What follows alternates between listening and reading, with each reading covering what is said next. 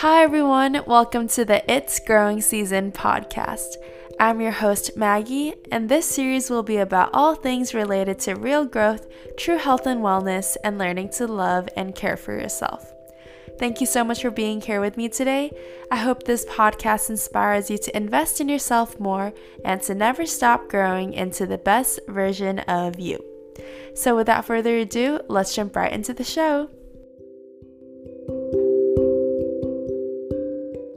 Hi, everyone. Welcome back to the It's Growing Season podcast. Thank you so much for joining me today for another episode. I'm super excited to share my conversation with Arthur with you all today. Arthur is the founder of the company Our View, which is a program that is designed to raise awareness about and to educate the population at large about disabilities and to change the tone of conversation concerning those who have disabilities. We talk about breaking barriers to self care. We talk about the work that he does. And as a fellow podcaster, it was really exciting to talk to someone else who has been using this platform to express their thoughts and to raise awareness about important issues. Our view has core values of education, collaboration, compassion, simplicity, diversity, and empathy, which you will hear about later in this episode. I'm super excited to share this conversation with you all, and without further ado, let's jump right into the episode. Hi, Arthur. Thank you so much for joining me today. Oh, thank you for having me. I appreciate you uh, taking the time out to uh, have this conversation. I feel so honored to have you on my show today, especially as a fellow podcaster. Um, before we dive into the conversation today, could you tell us a bit about yourself and the work that you do so the listeners can get to know you first? Great. So, uh, my name is Arthur Aston. I am from the United States. I live in New Jersey and I've lived here all of my life. I will be 40 years old this year um, which is a great thing that I always like to mention because I was born with a birth defect called spina bifida, which impacted my mobility. So I use leg braces to walk and crutches, and then at times I do use a wheelchair as well. So, um, a little bit about what I do. I actually have two jobs. I uh, work as executive director of a nonprofit here in the state of New Jersey where we build inclusive playgrounds. So the playground is fully accessible to anyone that has any type of mobility aid, and it also has special features uh, for people who have autism, people who are visually impaired, hearing impaired. And uh, it's a fully all inclusive playground. We have two in the state of New Jersey. We are uh, looking forward to this new year of 2021 where we can get back to uh, working with the seven townships uh, that we were working with pre-COVID uh, to build new playgrounds here in the state of New Jersey. And then um, my second job is I own a disability awareness and uh, consultant company called Our View. That's O U R V I E W. And uh, the goal and the mission of the company is to raise awareness, educate, and change the tone of conversation about disabilities. So that is um, Our View. Uh, the Our View podcast is is where I created the podcast through uh, that company with the same goals of uh, raising awareness, educating, and changing the tone of conversation through telling my own story and uh, the stories of others who either have disabilities or uh, those who work with those who have disabilities. Mm-hmm. What do the playgrounds look like? That sound this sounds so interesting. Like, how does it become more accessible for people with um, certain mental or physical disabilities? Yeah, so our playgrounds are the the main feature that makes them different than your typical playground is that the surfacing is a non-latex rubberized surfacing. So it's it's layered. There's um, stone and gravel underneath, but on top it's a, a bouncy surface. Oh. So uh, as a wheelchair user, I can wheel my wheelchair around the whole playground, where a lot of um, I don't know how they are in the rest of the world, but here in, in the United States, primarily there's either uh, wood chips or um, ground uh, gravel, ground up stone that make up the uh, surfacing of a lot of your typical playgrounds which are impossible to get through in a wheelchair and uh, very difficult to get through if you're using crutches or if you have some type of uh, walker or something like that. So that's the primary uh, difference in the playgrounds that we uh, create. Uh, another feature that we have is that they uh, have ramps that go from the base of the playground all the way up to the highest point on the playground. And the um, what do we have? We have a um, it's called a, a sway fun, so it gives you um, a rocking motion like a boat, uh, which is something that a lot of a lot of people with different types of disabilities they don't have that uh, they don't get that sensation and, and it activates the vestibular uh, system within the body. So uh, we have that. And then we have also uh, our swings have uh, a reclined like a bucket style of seat so for people that have uh, that may have motor control issues they won't fall out of the swing and and you can attach a harness to the swings. So it's um a lot of features that uh, one of our playgrounds has a, a, braille feature for those who have vision impairments and uh, a lot of music things for you know for uh, for all those kinds of all, all, all, kinds of great features that we're uh, really excited to offer because although there are so many people in the world who have disabilities these types of playgrounds are they're not too common. So they are we are seeing more of them pop up around the country and the world but um, you know our goal is to make sure that every child has access to uh, to play because who who doesn't enjoy playing? Yeah that's amazing.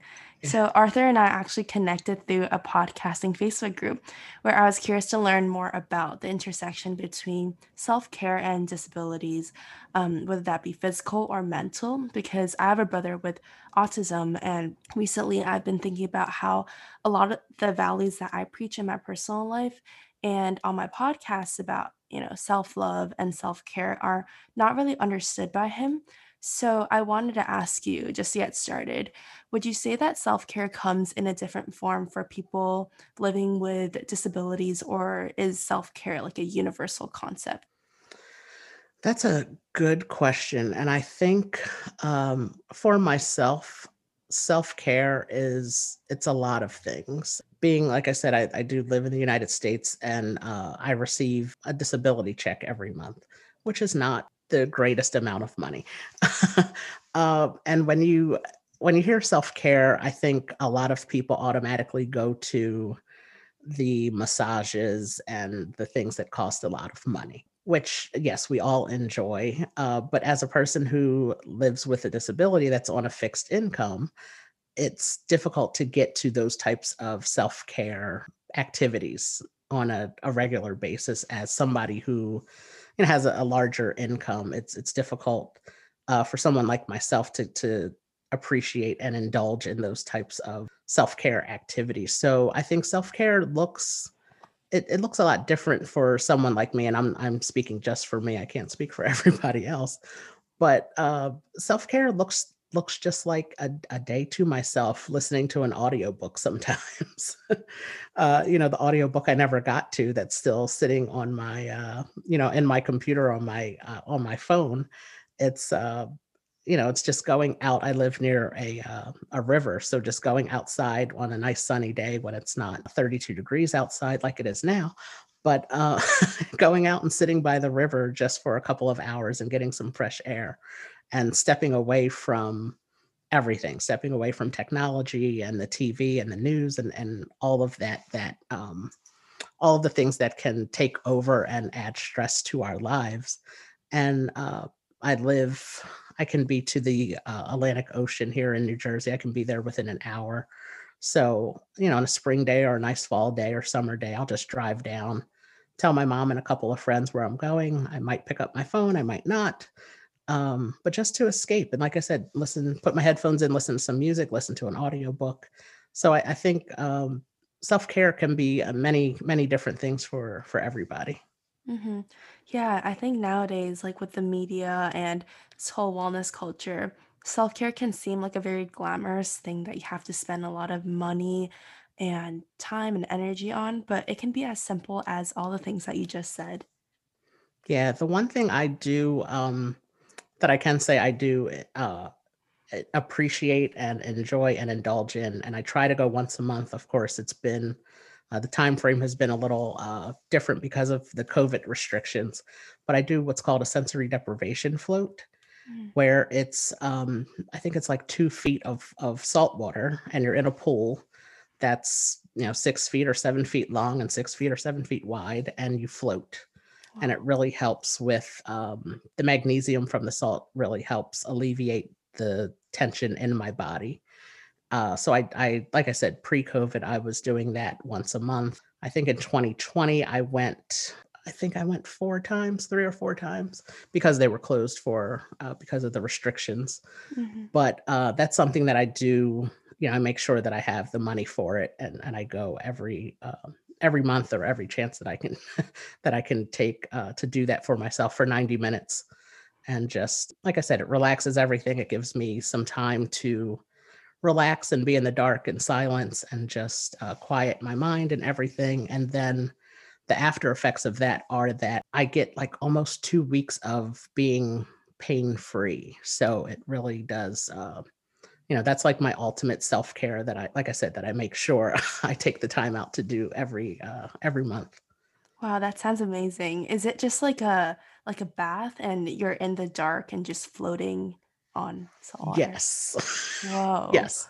But it's it's a huge it's it's a huge bathtub. They actually call them pools where I go because it's not um it, it's a small it's a small room really mm-hmm. that you're in and the ceiling's really high so it's not like you're not closed in in anything like they try to get the water close to like body temperature so you really feel like you're floating on air it's wow yeah it's really amazing wow that's so cool yeah it's really really great mm-hmm.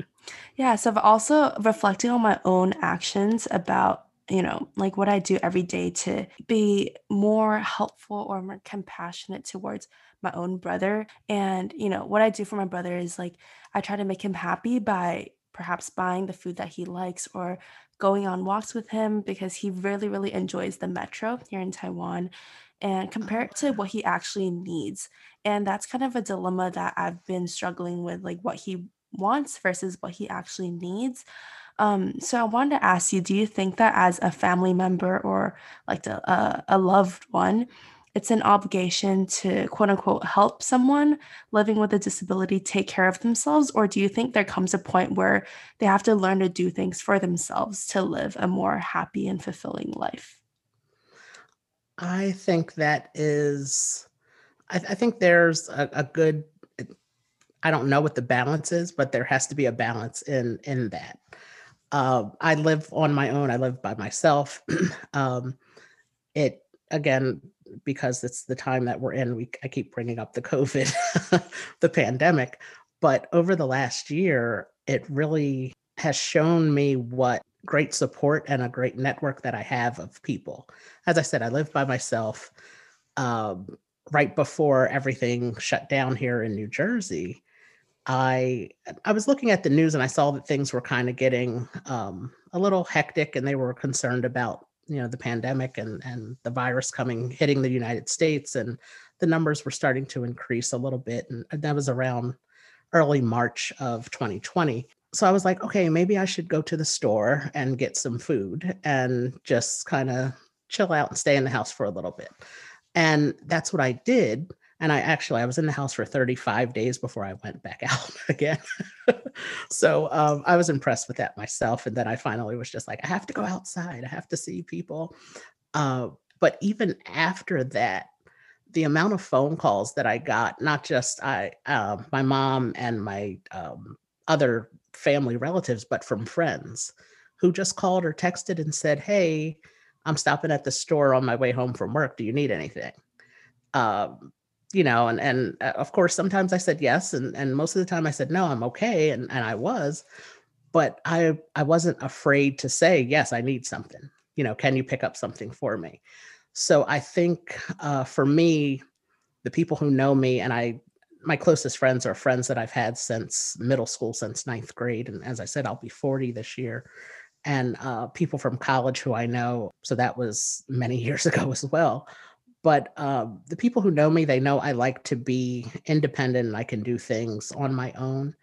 But then there's also the hey i'm just checking on you and um, making sure you don't need anything um, and if you do like let us know we'll drop it off we'll pick it up for you whatever you need and just um, simple things like i have a, a my best friend she would come over often. And um, one time I, I told her, I said, you know, I don't even think you realize, but every time you come over, you ask me one question every single time you come over. And she looked at me like, what?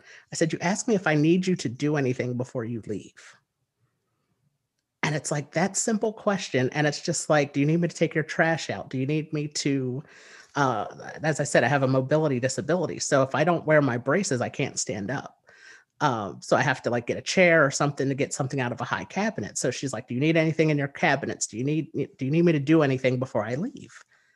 And I'm just like, "What? Like you don't know what that means to me? Like just that simple question." And and she genuinely means it. And so so just to um to to have that balance though, to know like that, you know, for in your case your brother, to know that he's okay, but then also know that like hey you you can be there for him and also help him and do the things that he wants to do. Like you said the the food and the the metro it's just like something easy and simple like that. It's like hey let's go let's go do this. Mm-hmm. that's um that that's the kind of thing that means the most to me just uh just knowing that people are there and mm. people want want to help and uh but also at the same time they give me my space and independence to do uh, do what I'm able to do. Mm-hmm.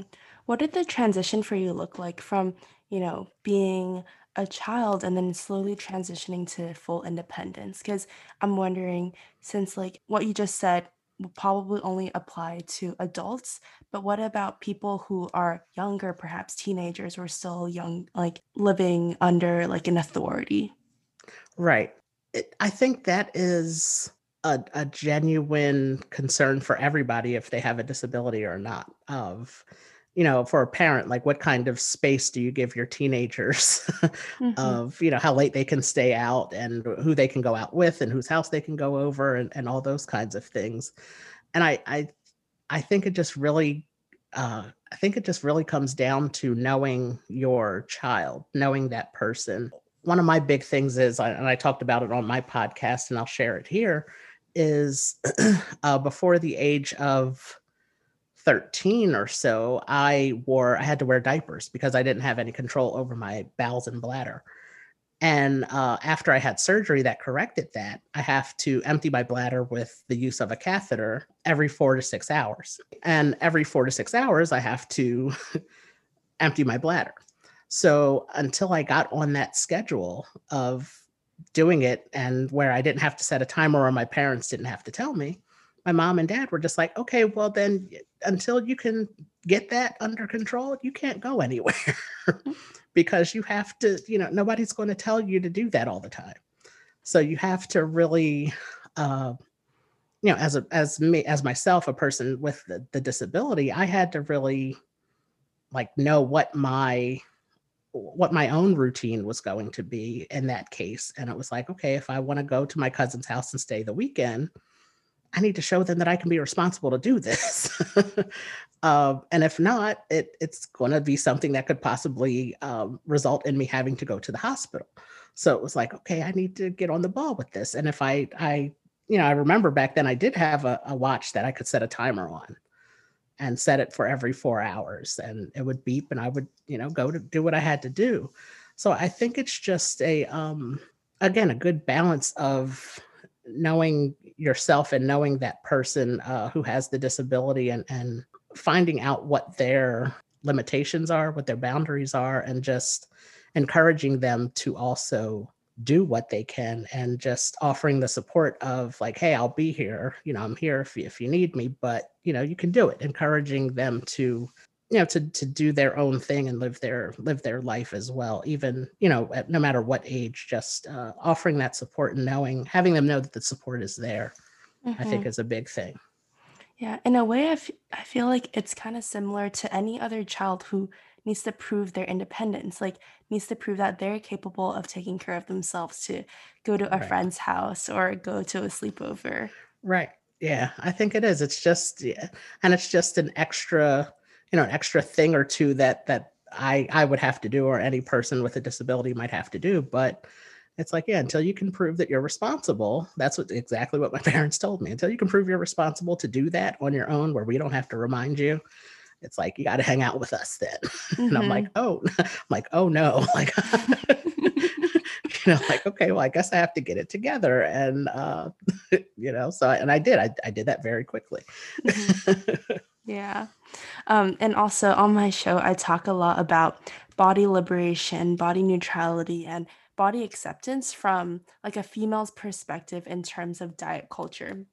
And um, how i want to relate this to our conversation is that the term body acceptance has been a topic of, of debate because how can you accept a part of yourself that you don't like yet you can't change for example uh, genes determining your natural body weight or bone structure or a mental condition or physical defect that you were born with and i was wondering what your thoughts are on that like the term body acceptance it's a daily struggle now for me even at my age and living with my condition my whole life because it's um as I mentioned, a, a, lot of things hurt all the time. My back hurts, my knees hurt.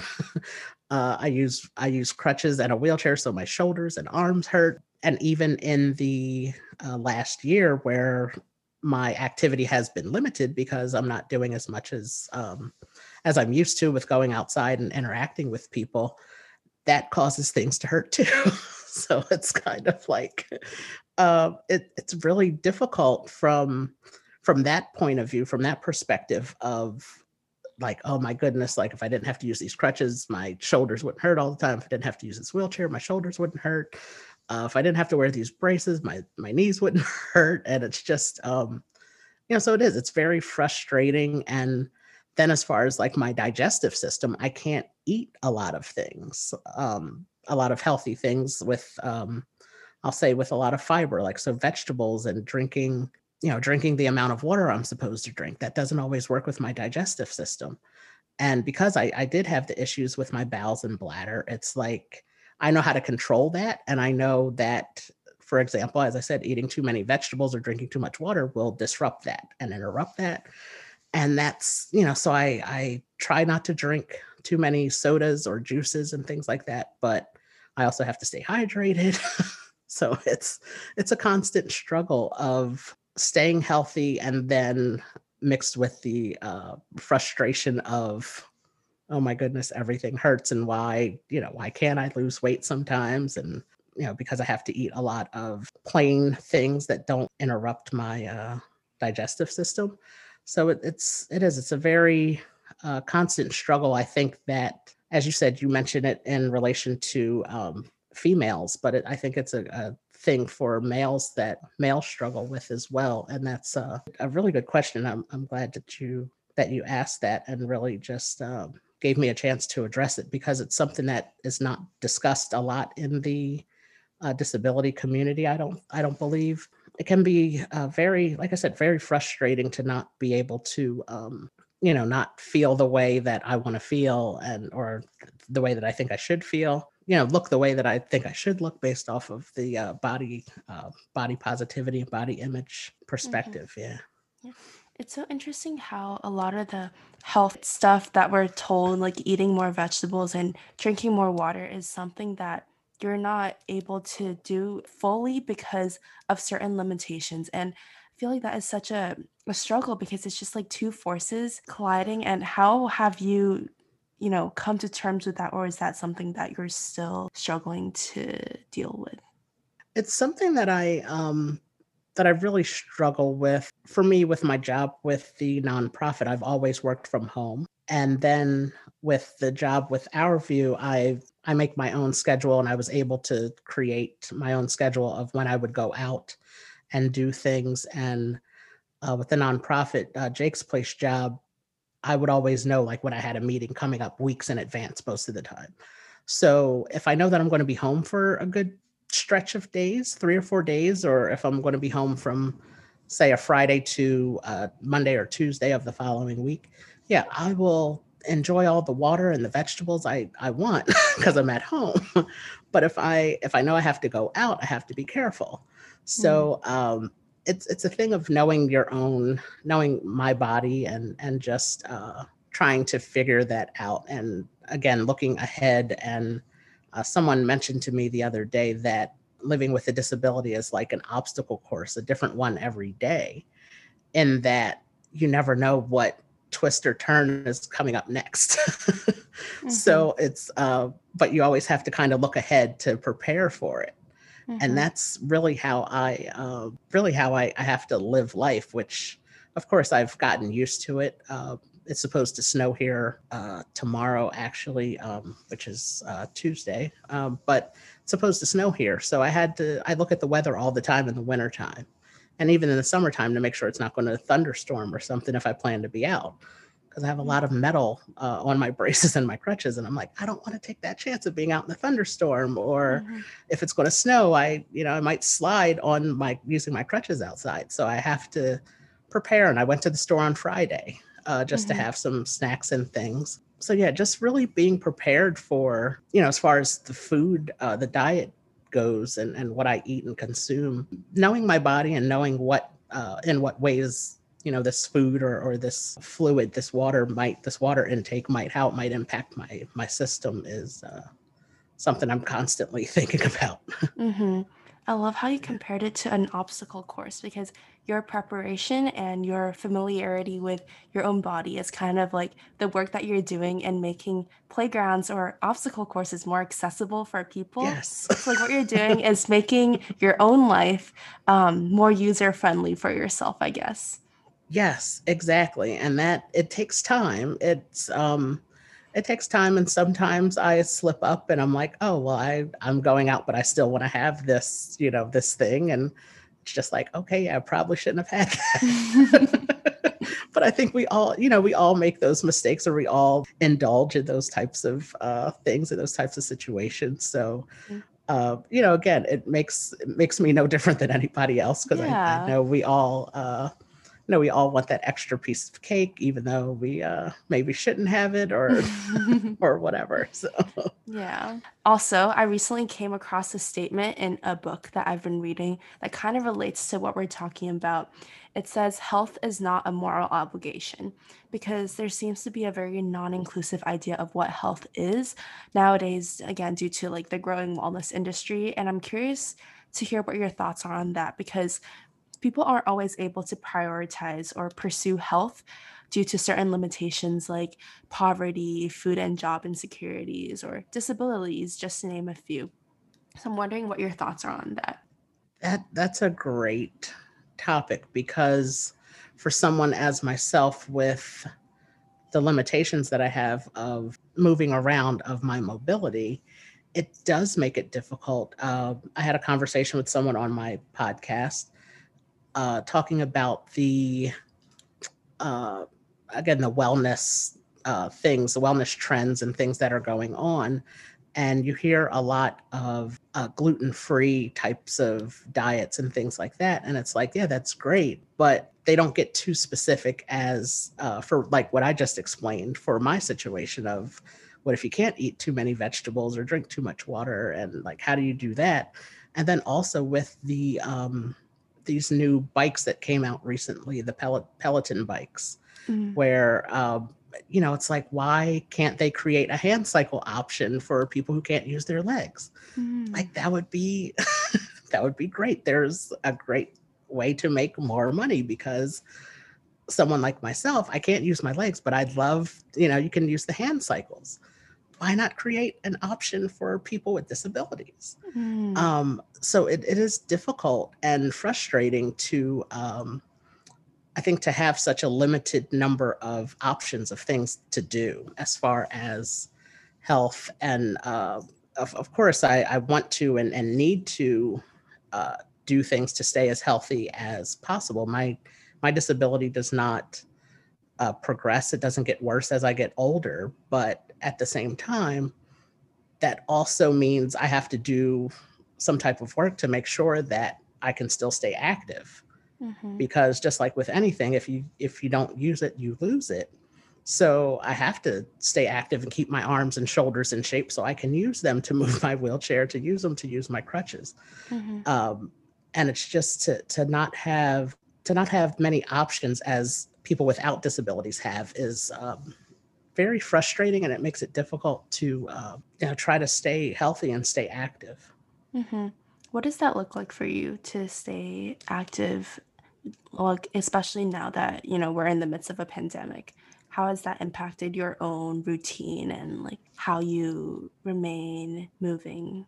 It has it has been rough, uh, especially now we're in the middle of winter and um, it's it's cold. Like I said, it's supposed to snow tomorrow. But I, I live in a really cool town that has a main street that um, runs through town, and I would get in my wheelchair and wheel up the street to, uh, you know, just to get exercise. And I'm two blocks from the main street, so I would just wheel up there. I think in total it's maybe like a mile or so uh, from here to like the corner store, and I would just go pick up a few things. I'd do that maybe a couple times a month. In the summertime, I go. Uh, they have a, a boardwalk at the beach, so I would go and and wheel there a couple times uh, during the summer. But uh, typically, uh, I, I did go swimming a few times. I like to swim. So, but then again, these are all dependent upon the weather.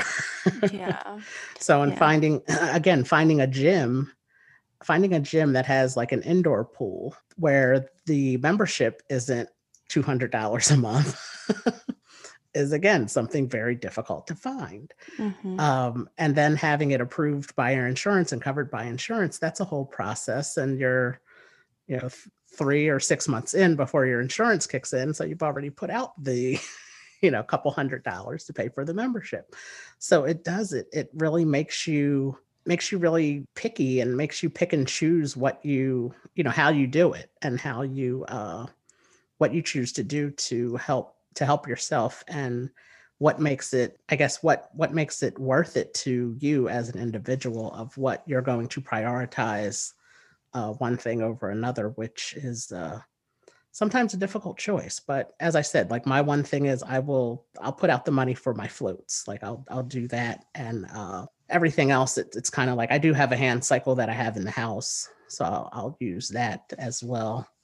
Hmm uh, but it, it's just it, it it is it's a very very difficult thing to to try to uh, figure out like i said what you're going to prioritize and how you're going to make things work it's much better and much easier to figure out when the weather's nice as well hmm Yeah. Yeah. Do you think this lack of accessibility to certain things is like a systemic problem, or do you think it's a social problem? Or like, because again, I just keep going back to the gym membership thing. It's just so expensive and it's not accessible for people, period. Like, doesn't matter. It's, it, it really frustrates me because personally, I think it's a systemic problem that these things have become, or maybe capitalism. It's just like it's become, things have become so expensive so inaccessible, so non-inclusive, and but I, I don't really know where to start to Mhm. begin to tackle this problem. Yeah i think i think it's a I think it is a systemic problem and also a social problem because uh, use, using a line that we often hear when we are presenting for um, our playgrounds. People really have said, Why are you building a playground for kids with disabilities? I've never seen a kid with a disability on a playground because they can't get to it because it has hmm mulch or gravel on it. That's why you've never seen them on it. And I think it it goes back to like the gym. You know why don't they have or like the the bikes that i mentioned why don't they have an option for people with disabilities where it's a hand cycle? Because hmm they i don't know if they're aware that people with disabilities would want to work out. Yeah. and i don't know again i don't know how you begin to tackle that problem. It's like do you get 100 people to write a letter to this company and say like hey did you ever think about doing this? I have a disability. Would love to uh, you know have a hand cycle. Would love to do that. So i i think it's one of those things um and I, I hear it in, in many different ways. I hear it when I go out to um, to concerts, and I hear from the ushers or other people that work at the venue, "Oh, it's nice to see you out," and it's just like, huh? it's like, yeah, I go out all the time, but then I'm sitting in the accessible seating section that's reserved for people with disabilities, and me and the guests that I'm with are the only people sitting there, and it's a space that's big enough for maybe 20 people. Hmm so it's just like, I get what you mean because you don't see people with disabilities coming out to concerts for hmm whatever reason. My reason is what I what I believe part of the reason is things still are not accessible for people with disabilities. Mm-hmm. So it's like rather than go through the hassle of going out and and taking transportation because if you can't drive you you know you might be bound by taking a bus or a train and wondering if the elevator is going to be working thinking of all that kind of stuff again ahead of time and mm-hmm. planning for it because uh, some people um you know i i could walk up steps if steps if i had to but for some people that's not an option so if the elevator's broken they can't do anything they can't get into the building or up to where their seats might be mm. so instead they just might choose to stay home mm. so that makes like i said that makes for an empty accessible seating section when i go to a concert with one of my friends mm. and I, I get comments like oh well it's, it's good to see you out and I like to say, yeah, they let me out on the fourth Saturday of every month. Like, I like, what do you say to that kind of thing? I don't, I still don't know. But um, you know, so I, I think it's a systemic problem and a, a social problem that because they people really don't see those uh, who have disabilities out too often, they don't have to think about it. Yeah. Um, you know, so it's not on their list. It's not on it's it's not a priority for them to make options available for those who have disabilities because I think they they don't I don't know if it's like they um say for instance a gym chooses to lower the price of membership for people with disabilities they might not think that they'll get a, a large response from people because they've never seen people with disabilities working out in their gym before, mm. not realizing it's because we can't really afford your $200 gym membership when our disability check is only, you know, $600, $700 a month. Mm-hmm. so, like, we need that money to buy food, but we could possibly afford a, a 50 or, a, you know, $75 a month membership. Yeah. Uh, so I, I think it's kind of like a like a chicken or the egg kind of thing like which yeah. like what do you yeah like what do you do yeah it's um, like where um, does the and, cycle begin right where does it begin and how do you break into it and start to change it mm-hmm. where i think uh, again as as as we mentioned i forget if we were recording or not but it's the lack of our stories being told as people with disabilities you know, you look at me and you see me in a wheelchair and I'm pushing myself in the wheelchair. I don't have a motorized wheelchair, it's a manual chair that I push myself. And, you know, you might think that that's the only workout that I get. But uh, yeah, I also like to swim. And I also, there's again at the, the river I live near, they have a sidewalk that goes all the way around and it's like three miles around. So I, I like to go out there and just wheel around once. I don't go too crazy, but uh, you know, go out with a friend or so and and just wheel around. Not nothing nothing fast, but it's still getting three miles of pushing in, and my friend gets three miles of walking in. But it's uh, it, I think it's just one of those things where you have to, um, like I said, you don't know where the cycle begins and and how to really get in to break up that cycle to say like, hey, we want to. You know, we want to participate in these things too as people with disabilities. And I think the lack of having people with disabilities at those tables where they're creating these options and these uh, pieces of equipment, uh, exercise equipment, and all those kinds of things. I think that's uh, I think that's where we can hopefully start sometime soon with having people with disabilities at the table to talk about these things. Yeah. It's kind of like when you're on social media and you only follow a certain type of people and you think that those are the only people that exist in the world, but there are so many mm. other people who are different from you, have different backgrounds from you. And it's just so frustrating. And like you said, gym memberships being too expensive and you know, not seeing people with disabilities at the gym because they're so expensive to begin with. Or if companies want to start investing in perhaps a more user friendly gym equipment they might right. consider whether this is worth investing in because people with disabilities don't come to the gym, but it's because you don't have these things. So it's just like, it right. really, where does it begin? right. right. Yeah. It's like you have, you know, you have 20 treadmills, but then you only have 10 sets of like free weights that I could use. I can't use a treadmill, but I can use free weights. So yeah, it, it is. It's a whole cycle of, you know, where where does it start and how do you stop it? yeah. Is the hard thing. Yeah. So I really appreciate the work that you're doing because I understand that what you're doing is educating people and bringing awareness and shifting the conversation around disabilities for people who may not be too familiar with the the lives of people living with physical and or mental disabilities. And I was looking through your website or the Our View website of the core values that you preach, like education, collaboration, compassion, simplicity, diversity, and empathy. And the two um, values that really resonated with me were simplicity and diversity. Because when you said simplicity, you said that our view has multiple learning models that are pr- appropriate for various age groups because you believe that no person is too young or too old to learn. And that really resonated with me, as well as diversity, because you said that oftentimes we engage with those who appear to be different on the outside, and we find that we are more similar than we are different. Um, curious to learn to hear more from your perspective because I just think that we can all hold more compassion for people living with disabilities. Yes, it's so true. I always, uh, when I do my presentations with uh, students, I always tell them to talk to someone who looks different than they do. Mm, And that can be anything. Can be a different eye color, different hair color, different skin color, or uh, someone with a disability.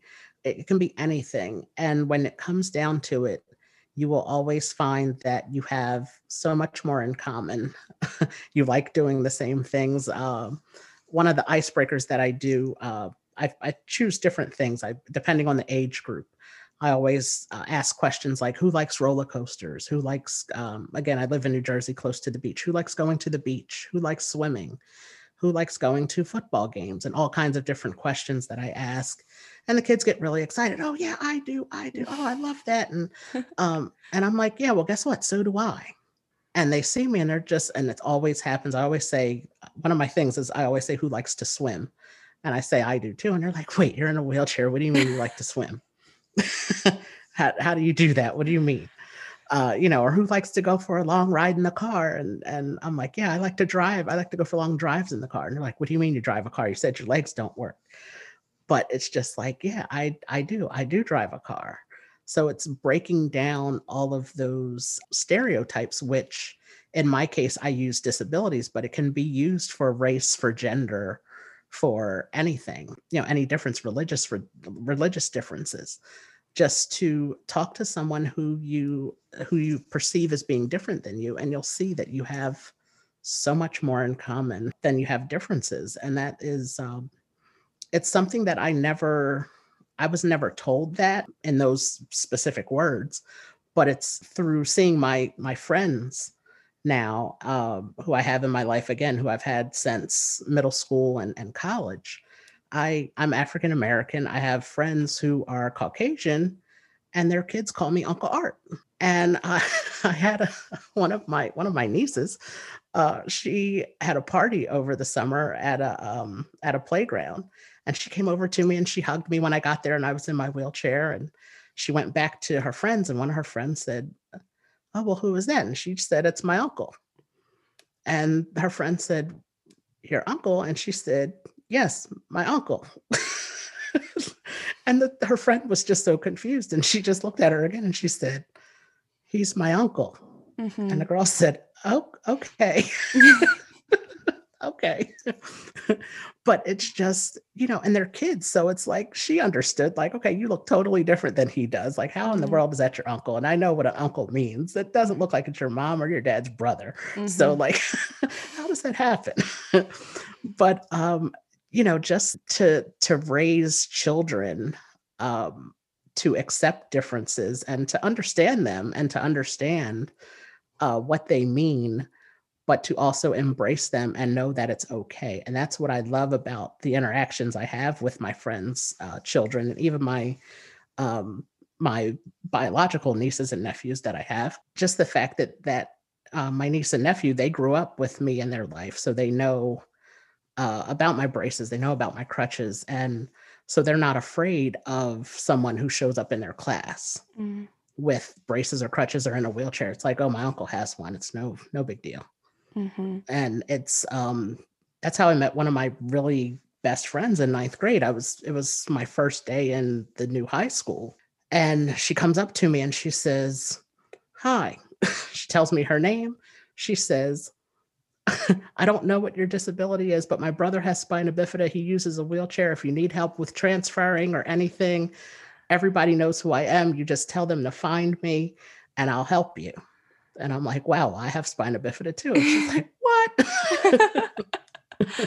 amazing. So, you know, so and and we've been friends ever since. But it was just one of those things where she saw me and she did, she had no idea what my disability was, but it was just like, okay, I, he uses a wheelchair like my brother, so I'm just gonna, hey, I can I can help you out. And she introduced me to some of her friends, and she was like, they know how to do stuff too. So if you need any of us, just let us know. Mm-hmm. And it's um, so so that's what I really aim to do. And even as I said with the simplicity part, it doesn't matter what age you are because the older generations, the generation older than than I am, even they have certain stereotypes and thoughts that they hold about people with disabilities. And it's just like, okay, like I understand that's what you were taught and that's how you were brought up and that's what you have been made to believe. But like, hey, let's let's try change that. Mm-hmm. you know, let's stop using those outdated terms and let's start uh, you know, coming up to the present day and uh, really accepting people uh, for their differences. And it, again, it, it it just happens that my case happens to be disabilities, and you know, and then I'm African American, so I I add that in there as well. Mm-hmm. Uh, but it can be, it can be applied to anything. Again, religious differences and gender and uh, different hair colors and and races and, and things like that. But I just really believe that everybody has a desire to learn and and for the most part, people want to do better. uh, and they want to be kind and they want to, um, you know, like I said, they, they want to learn. I, I believe that, and especially with uh, children. Mm-hmm. Well, I can't stop smiling. I feel like I, oh, thank you so much for sharing your story. I just feel oh, so inspired. I'm just so happy right now. oh, good, good. I'm glad. Yeah, I have one last question to end the podcast. That it's a okay. question that I ask everyone who comes onto my show. Since my podcast it's called is called the It's Growing Season podcast, I believe that just like crops, humans go through different seasons in their lives. So I wanted to ask you, how would you define this season in your life? This season in my life, I am definitely, wow, that's great. I love that question. My goodness. I can say that I am in the I'm in the watering phase and growing as I get watered, which for me is learning. Mm.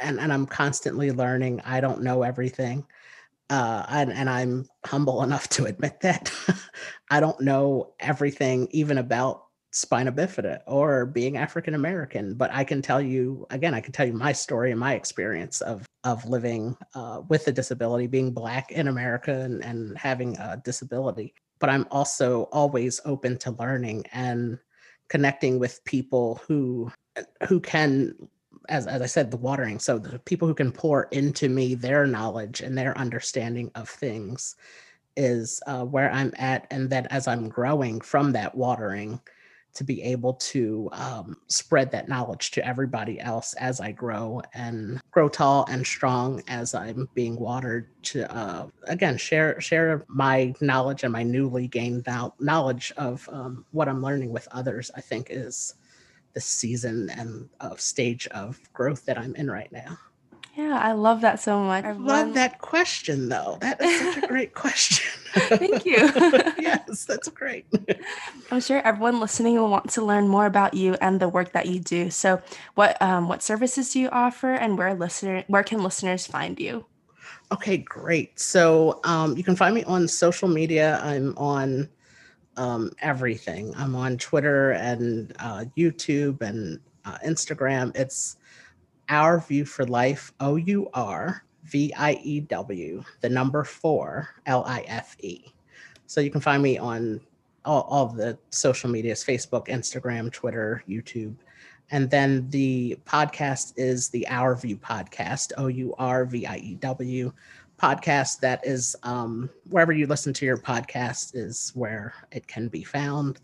And um, as far as my my services that I offer, I'm I'm still working on creating a virtual experience for uh, companies. With companies, I really try to um, talk about how you can better serve your customers who have disabilities, and also assist your employees who you may be hiring who have disabilities, because that is thankfully becoming more prevalent where people are hiring those who have disabilities. So that is. Uh, what I primarily do uh, with companies and then hosting assemblies for uh, schools to just share my story and um, giving students a chance to ask questions, which I think is a really big thing that they don't get a chance to do often, especially for people encounters they may have uh, with people who have disabilities. So um, I'm working on that, but stay tuned to my social media for all of that and, and when that will be coming soon. mm-hmm.